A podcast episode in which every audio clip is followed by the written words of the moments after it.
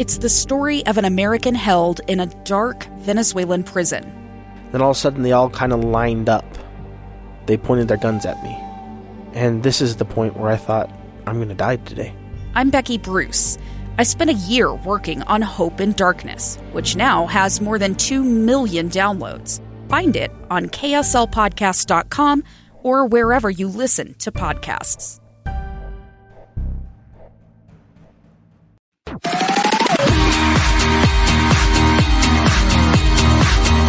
Hey, welcome to KSL Plus, KSL TV's digital news show where we dive deep into some of the biggest stories of the day. I'm Matt Rascon, and today we're going behind the headlines on critical race theory.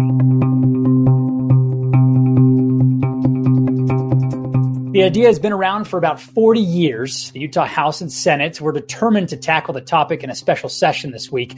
So, what is critical race theory, and why is it all of a sudden such a hot topic issue? It's kind of um, a head scratcher, I think, for many scholars who do work in critical race theory because it has been around for quite a while. It's not controversial in academia, First off, here's why we're talking about it. In September last year, President Trump signed an executive order to ban any diversity and inclusion training in federal offices that include divisive concepts, race or sex stereotyping, and scapegoating. According to the American Bar Association, more than 300 trainings were canceled because of the order, and more than 120 civil rights organizations condemned the order. Some even sued, saying it violates free speech, equal protection, and due process. President Biden rescinded the order the day he took office, but several nearly identical bills banning critical race theory have started popping up in states around the country in the last few months. And some Utah Republican lawmakers want to see the teaching banned in state schools. Speaking to the board, we say it's imperative that you do not ban something that is not happening in our Utah schools. Now, to be clear, critical race theory is not being taught in K 12 classrooms in Utah, and there are no plans to do it. This week, Governor Cox said he agreed that the theory had no place in our curriculum, but he refused to put the issue on the special session agenda, saying it should wait for the regular session when it would benefit from more time and dialogue. Still, lawmakers considered a resolution urging the state school board to prohibit critical race theory in schools a resolution has no legal standing here.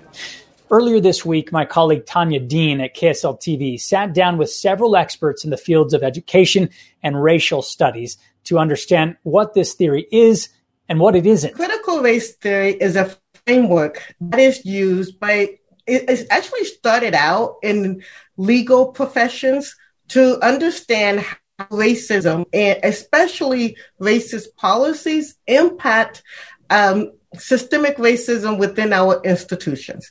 And one of the examples that I like to use because here's her conversation with Darlene McDonald, a Utah author and activist, is interest rates. And interest rates, it is known and has been part of many, many studies that when African Americans apply for car loans, mortgages, many have been charged higher interest rates than their white counterparts. This is um, reflective of institutional racism within our financial institutions. And it also impacts um, generational wealth because it impacts um, the personal wealth of African Americans. This is something that people who study critical race theory will, will look at. They will look at the laws within financial institutions that would allow something like this to happen. And so, why this is important and how this ties into, let's say, the 1619 project that also gets tied into the midst of critical race theory.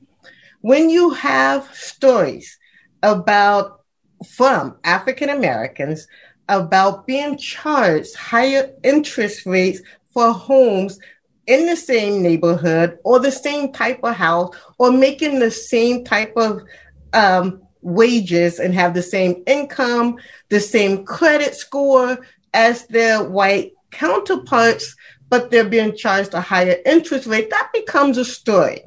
And a story is what the 1619 project was. It was just a collection of stories based upon the experiences of African Americans and just the African American experience in general that reflected racism and racist policies throughout the years. That's that's what that was. That's the connection and the intersection between those two and why they get tied together. Interesting. Okay, so looking at it from a school perspective, because that's where our focus sort of has become, um, teaching critical race theory in schools or not? Are are you? Um, what's your opinion on that? Teaching critical race theory in high school and elementary school, no, it's not intended for that. It is not meant for those age groups because it is a legal basis for systemic racism within our institution. How are you going to teach that to a five year old? you can't teach that to a five year old. But what we can do is start teaching honest, diverse history as part of our curriculum in our schools. So, back to what I would say on how you can marry the two is when you teach in history, let's say about the 4th of July. We love the 4th of July, the fireworks, the barbecue, the ice cream, the red, white, and blue.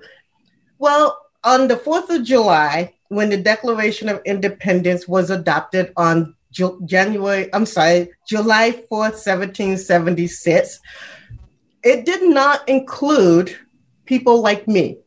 It did not include African Americans because African Americans were enslaved people. And we couldn't even call ourselves people at that time. They were not treated as people. So when the Declaration of Independence was adopted in 1776, you also have a, an abolitionist, Frederick Douglass, that gave a phenomenal, famous um, speech on the 4th of July Independence Day and why the 4th of July Independence Day it doesn't mean the same thing to Black Americans because Black Americans were not free on July 4th, 1776. So it's a totally different perspective. These are the things that we can teach in our schools that it's not critical race theory, but it is an understanding and appreciation of real American history not just from an African American perspective as well. You also have to look at our Native Americans. When we teach about Christopher Columbus, Christopher Columbus Day is a day of mourning for our Native American brothers and sisters. Why is that? Because when Christopher Columbus exploited the Native Americans, he actually murdered millions of Native Americans, took Native American girls to Spain and sold them as sex slaves. This is not part of our history lesson that is being taught in school. You probably won't have to say the, the sex slave part to a five year old, but we but we can draft it so that it's a respectable history and based on real history so that it becomes a safe space for everyone. Everyone.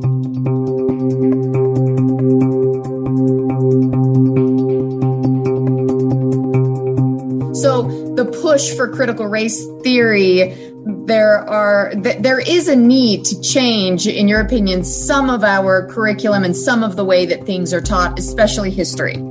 Yes, and that is what the Biden administration um, put forth. That was the proposal that Representative Chris Stewart was speaking to when he wrote his op ed in the Deseret News. There was a proposal that was put forth by the Biden administration on April the 19th to give priority to curriculums that would that would speak to the diversity and also multicultural and ethnic voices for history lessons. That's what it was. And Chris Stewart translated that to mean that the administration was pushing critical race theory in public schools. That is not true. It is based, what I just said to you is what the Biden administration is trying to do with public education is to make sure that we bringing in more diverse voices and perspective so that we get a more accurate history told to our future generations so that we don't continue to have the sins of our past. That's what this is about. So, opponents of this, do you believe, are just misunderstanding what it's all about?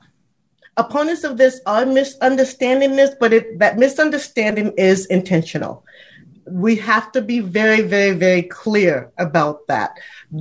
These these sort of things drive elections, and if you have a populace that is given disinformation about something such as critical race theory, people vote on fears. And these fears drive elections. So we have to be clear that people are being intentionally misled about critical race theory so to drive an election. That's, I mean, there really isn't a, a better way of saying that. We have to educate ourselves on what's happening. We have to be very mindful about disinformation in our media. And we have to be very clear about the media that you consume so that you're making sure that you're not getting biased information that is intended to sway elections based on fear. Okay. Um, many states, I think maybe up to eight states, have either banned or have legislation on the table to ban critical race theory. Um, what's your opinion on that? The same thing. Okay. It's the same thing. I believe all of these states are predominantly red states um, with Republican legislature. And I don't want to make this a totally partisan issue because disinformation can also impact everyone. It doesn't matter what political stripe you're on, you can be persuaded by disinformation. So I don't want to make it totally a partisan issue. But we have to educate ourselves to the truth and not be afraid to speak the truth, even if it's uncomfortable and other people may not agree with what you're saying. The truth is out there, and you do have to know where to go look for it and be careful about biased media that will try to basically spread disinformation about critical race theory. Harvard Law professor Kimberlé Crenshaw coined the phrase critical race theory in the 70s as a way for legal scholars to look at how racism has shaped our legal systems. Like we've said, the theory is not being taught in Utah schools. Still, Republican lawmakers decided it was urgent enough to bring up in a special session. There are important issues of race that absolutely need to be discussed in our classrooms. Um, racism uh, has been and is still, unfortunately, part of the culture we have. Uh, those issues should be discussed uh, in the right way. Here's what Speaker Brad Wilson said about their goal in their discussion on critical race theory. He said it would be to ensure that our public schools teach the important issues surrounding race in our country in a respectful, appropriate, and open minded manner. Utahns, not federal bureaucrats, he said, must remain in control of what is taught in our schools to ensure students understand both positive and negative events in American history and their duty to be engaged, respectful members of society. How I understand it is it is a uh, an academic um, theory or a lens, if you will, for a way of looking at things. You can apply critical race theory to history, to economics, uh, to current events. And, Mark Peterson is the public relations director at the Utah State Board of Education. And here's more of what he had to say about the push to ban the theory that's not being taught from Utah's classrooms. So, as a subject matter, no, it is not part of this, the state core standards. The board's focus is on the students and, and what is best for each student to uh, succeed in school. And what we're looking for um, in this is, is equity. What concerns us about critical race theory and possible measures to uh, regulate it is that it for the field for teachers that it be very well defined so that when a teacher starts discussing race bias, when a teacher starts discussing um, Jim Crow laws, the uh, civil rights movement of the 60s, um, if they're in an economics class, what redlining means and, and, and how that came across, that the teacher understand that there are where the discussion can go without crossing into critical race theory because state standards still you have to understand slavery in the united states. You have to understand the civil war. You have to understand uh, the civil rights movement. These are all part of our social studies standards. Um, but they're not they don't have to be aligned with critical race theory which again is a lens for viewing those but the fact that those exist in history is something teachers, particularly history teachers, have to uh, be able to discuss in class.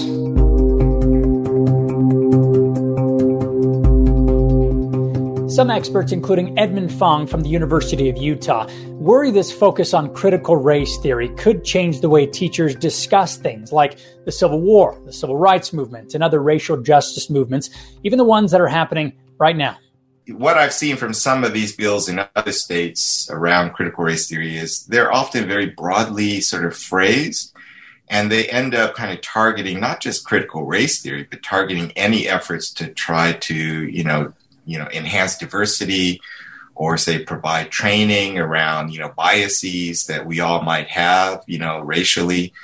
Um, and that would really be bad. I think that would really have a chilling effect. You know, I mean, we're we've made a lot of strides over the past few decades around racial equity, justice, and inclusion, around diversity. And so the fear, I think, is that you know bills like this, you know, don't just stop with critical race theory, the phrase itself, but they really try to target and turn back the clock on many of these efforts to build a more inclusive educational curriculum. In a town hall meeting this week, State Board of Education member Natalie Cline used this slide with things she says are part of critical race theory. Topics like anti racism, equity, diversity and inclusion, multiculturalism, and explicit and implicit biases. Fong says these topics may be helpful in understanding critical race theory, but at the core are not. I think there are really valuable efforts, and it's often hard work, right? Trying to get people to talk about their how they view race, right? Get people to, you know, in dialogue with one another. And that often gets emotional and heated, right? Um, and, you know, some of what I see as kind of the, you know, fear about critical race theory is that the idea that that is fomenting that, you know, divisiveness. But the divisiveness is out there. And the only way we're going to, you know, sort of get to a better place is if we're able to sort of talk with one another honestly and earnestly about it.